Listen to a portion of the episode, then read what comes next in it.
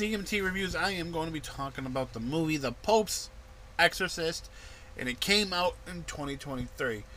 Mm, now, with this movie, you can watch it on Netflix, and I will say this, guys.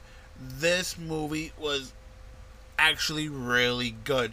If you love, like, the exorcism movies, and you've seen all the original exorcists, like Emily Rose and all the others, this one is absolutely amazing. This one is actually about follow Gabriel Amorth, the Vatican's leading exorcist, as he investigates the possession of a child and uncovers a conspiracy the Vatican has tried to keep secret.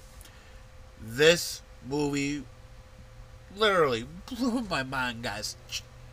Go check this out because this was absolutely amazing. It definitely goes a little bit above and beyond compared to the original Exorcist movies. Mm, but if you want something that mm, probably going to make you jump a little bit, this might be the one for you. Go check it out. It is a supernatural horror and thriller movie. Honestly, you can't go wrong with a good Exorcist movie.